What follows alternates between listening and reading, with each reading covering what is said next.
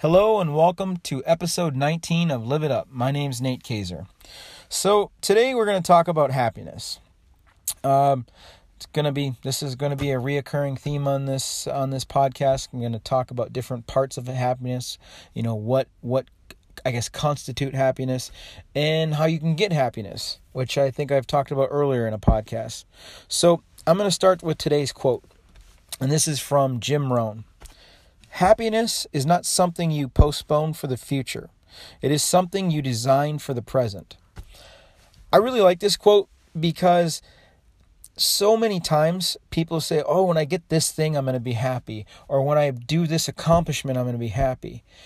Um, that's not really the way it works.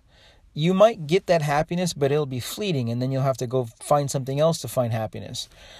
The way that I choose to do it is uh, some might say I lower my expectations, uh, but that's not it. I'm actually more definite. Uh, do I have enough food to, to eat for today? Then I'm happy. Uh, did I wake up with my feet on the ground today? Yep. Then, then if, if that's the only thing that I needed to be, to be happy, then be happy.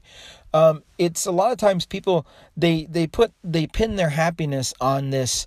Oh, I have to have this before I'm happy. And I and I was um, you know, as I always say, I, I, I was guilty of that in the past. I'll be honest about you know when I when I was I had to learn from this issue where uh, I was a very uh, um, always goal oriented, and I'm like, okay, I'm gonna be happy when I have this amount of money in my 401k, and it didn't really change. I was happy, but then I had to find the next goal.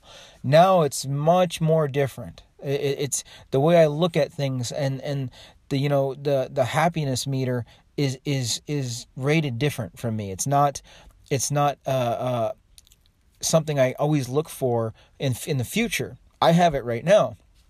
Um, today, happiness for me was sleeping in in bed. Uh, got to sleep in in bed. Uh, got to spend time with my family, and uh, it's a snowstorm right now. I'm doing this podcast, watching a snowstorm through the window, and uh, this is happiness. I got I got no pressing issues. Um, I've had good food today. I'm getting ready to have a really good dinner, and that's that's my happiness. I, I don't need to have anything else to make to to have to feel this feeling. So kind of look at what you do in your life and maybe see are you living in a negative state? Are you living in a you know where where you're not having happiness when you could? And and look at i guess the, a way to do this is look at what you're grateful for in your life. Um, in an earlier podcast, I talk about doing, um, you know, attitude of gratitude and um, walking with gratitude.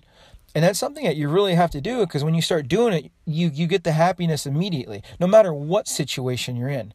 Um, uh, and, and you can really put things into perspective. And, uh, I guess I, I, I, say this a lot on the podcast, but it's true. We're, we're only here for a very short time on earth uh, very very short time. So you have a decision. You can choose to stay happy, stay in a happiness state, or or find that happiness, or you can choose to you know have anxiety, fear, uh, uh, being overwhelmed.